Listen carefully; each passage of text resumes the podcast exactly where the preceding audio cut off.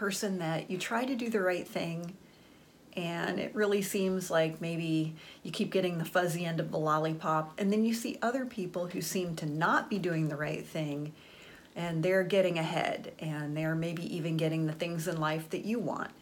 And it really feels unfair and you kind of have to wonder like what's the point of always trying to do the right thing when apparently nice girls finish last and that's what we're going to talk about on this episode of wonderful life I'm Mary Dittman. For years, I struggled with being unhappy because I'm single and I don't want to be. But I've learned how to be happy while I'm single. If you're ready to find peace as a single woman, you're ready for a wonderful life. Hi, I'm Mary Dittman. I'm an award winning business professor on the collegiate level and the creator of College on Fleek and Wonderful Life. Wonderful life is my way of describing how it feels when you've made peace with being single. I know a lot of women really prefer singleness and they want to be single. I'm not one of them. I've always wanted to be married and have a family, but I'm well over 40 and that hasn't happened for me. And it's always been a real source of sadness for me because a big part of my definition of a fulfilled life is being a wife and a mother. But I got to the point where I said, look, I just want to be happy. And the singleness does not seem to be changing. So I had better figure out how to make peace with it. And that's what wonderful life is all about. It's not about giving up, it's not about being bitter, it's not about getting to a place where you say, I don't want a man. Uh, I want a man. But it's about getting to a place in your life where you say, I'm peaceful and content and I hope my singleness changes, but if it doesn't, I'm going to enjoy my life. Now, I've always been kind of a goody two shoes. And in fact, I, when I was bullied in junior high, of course, who wasn't bullied in junior high? That was one of the things the kids would make fun of me. Like sometimes they'd make fun of me, the teacher would leave the room and they'd stand up and make fun of me. It, they'd call me Miss Goody Two Shoes. And of course, at that age, it really kind of hurt my feelings but I really was a goody two shoes. Now, not to the point where I would like tell on people, but I just really tried to do the right thing. I was raised in a home where character and integrity were important. My parents were Christians, we were raised in the church. They weren't so much focused on, you know, like, you better clean your room or you're going to hell. It wasn't anything like that. But they were really trying to raise us to be kind and compassionate. I remember one day in high school, I was in ninth grade, I think, and there was a kid on the school bus who was always really mean. I mean, he was just mean to everybody, but he had been really mean to me. And I can't remember it. It really hurt my feelings. I was a very tender-hearted person and I told my mom about it and how I wanted to tell him to, you know, like drop dead or something. And she said, Well, why don't you pray for him? And then, you know, maybe next time he's ugly to you, you could even just say, I'm praying for you. And I was like, oh gosh, you know, that's going to be terrible for my reputation. I did. And sure enough, the next time that I kind of passed him, I looked him right in the face. And I mean, I was, I said his name and I was nice about it. I wasn't being like, well, I'm praying for you. I was just like, hey, I want you to know I'm just praying for you. And he looked at me like I'm sure no one had ever said that to him before. And I kept walking. But he never bothered me ever again after that. He probably thought I was some kind of crazy Jesus freak. But anyway, my point is I've always tried to do the right thing. And sometimes I look at other people and they're maybe not attempting to do the right thing and they're really successful. They get a promotion, they get a raise, they get the man. And I kind of feel like, well, what's the point of trying to do the right thing? For example, I don't date married men.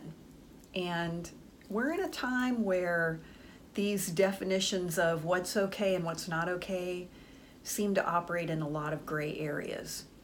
And many times people will say, well, but if the person is separated, then it's okay. Now, the state where I live, there are two legal situations you can be in married or not married. That's it. There's no legal separation. The state where I live does require a period, a defined period of separation. But during that period of separation, you're considered married under the law. Now, I have dated men who were separated, and for me, it never went well. I've watched many of my girlfriends date men who are fresh out of a marriage, or maybe even not out of it yet. And bam, that divorce is finalized and they get married. It's never worked out that way for me. I don't date married men. First of all, if he's married, like living with his wife, I don't think that's a good idea for a bunch of reasons. But I also don't date men who are legally married because you haven't finished up the one. You, like, I want you to get out of that one before you get into this one. Okay, like get out of that relationship before you get into one with me. It's messy. Um, that person has not done their emotional cleanup work, I can promise you. And every relationship I look back on, if I would have waited until the person's divorce was finalized, I think things would have been a lot different. But anyway, my point is that a lot of times we try to do the right thing. Like we, maybe at work, you show up, you're honest, you do your job, you take constructive criticism, you pick up extra tasks or shifts. One of my friends was telling me that at work she has a master's degree in her area. She has the most experience in this area at her company. She applied for promotion, and the job was given to someone else with no master's degree and no, not as much experience as my friend has. That was bad enough. And then they asked my friend to train this person who had just gotten the promotion. And she told me, she said, Gosh, that ugh, just was so awful. I said, Gosh, you know, that's really horrible. She said, Well, something interesting just happened. She said, This person just got fired last week for, a, she said, they got fired for violating Ethics 101. I didn't ask for any details. But my point is, my friend who had been doing the right thing lost out on the promotion. The person got the promotion, but then she ended up getting fired because she really wasn't doing the right thing and she got caught. This college admissions scandal, which at the time I'm filming this is pretty fresh in the news, where a lot of wealthy parents basically bribed their children into top universities, many times lying and saying that they were qualified athletes when they were not. Of course, as this plays out, what will probably end up happening, or what's a possibility anyway, is that those students who entered these universities under false pretenses, if they haven't withdrawn already on their own from embarrassment, they probably at some point may be asked to leave. But here's the thing the students who were doing the right thing, they took the ACT or the SAT legit. They prepped for it, they studied, they took it on their own, they didn't cheat. Maybe they were really athletes and they wanted a spot or needed a spot on that team for a scholarship to be able to go to college. Well, all those students lost out and they're not going to get to go back and try again. It's too late because most of them probably went to another school. And so that damage is done. And to me, as a college professor, that is the heartbreaking thing in this situation is that here are these students who they did the right thing. You know, they kept their grades up in high school, they wanted to go to college. Um, maybe they were athletes and they, they were dedicated to their sport they studied, they did the work themselves, and they lost an opportunity to someone whose parents just paid their way in. And it just really seems unfair. And I think a lot of times as single women, when we look around and we think, well, gosh, there's these women who like they chase men, they go out with married men, you know, they lie, they cheat, and they seem to be happy. Like, what's the point of trying to do the right thing? And there's a, saying that is virtue is its own reward.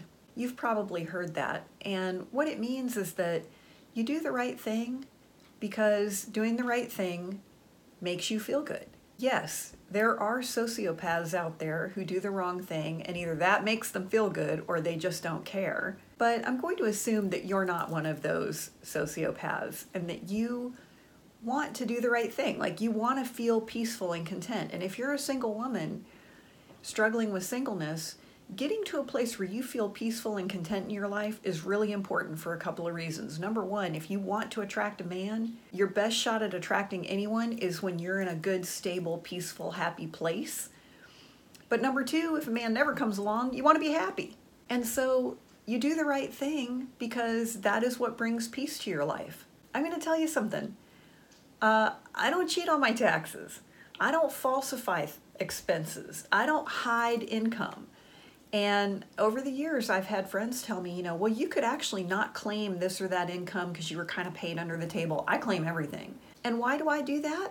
Because I'm scared. I don't want to go to jail. Because I don't want to lie in bed at night worried that I'm going to get caught because I claimed a cup of coffee that wasn't a business expense. It's not worth it to me. I'd rather just pay my taxes and be able to sleep at night. And if you sometimes feel this way, it, it, this isn't new. This struggle is not new. In Psalm 37, David wrote, Do not fret because of evil men or be envious of those who do wrong. For like the grass, they will soon wither, and like green plants, they will soon die away. So that was King David back in the Bible. And he was saying, you know, don't don't fret and don't worry and don't be upset when you see other people getting ahead who are not doing the right thing. You just stay in your lane and you do the right thing.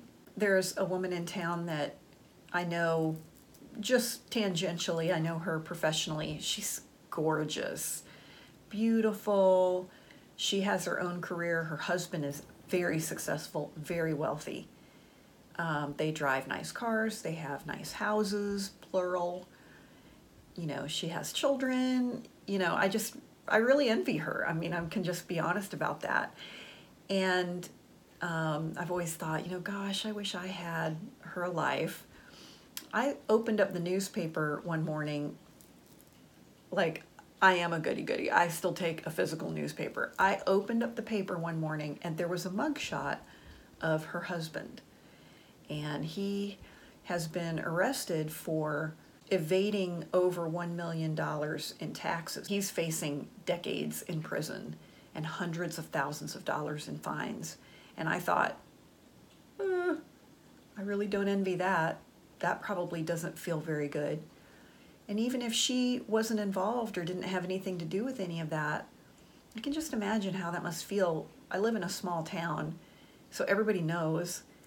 And it, I just think it would feel really yucky. And then knowing that this lifestyle you've been living for the past, you know, 20 years or whatever was maybe obtained fraudulently and that the IRS could start seizing your assets to fulfill that debt. And I'm not saying that she did anything wrong or that she did anything to deserve this. Okay, life happens. I mean, I don't know her well enough to know what she knew or what she was or wasn't involved in. That's really none of my business. My point is that sometimes we do have the opportunity to see how something plays out all the way and we go, ooh, yikes, I guess doing the wrong thing doesn't work out so well. We don't always get to see that, and that's not the point. It's not about seeing someone else get their due. The Bible actually says be careful about taking joy in somebody else's downfall.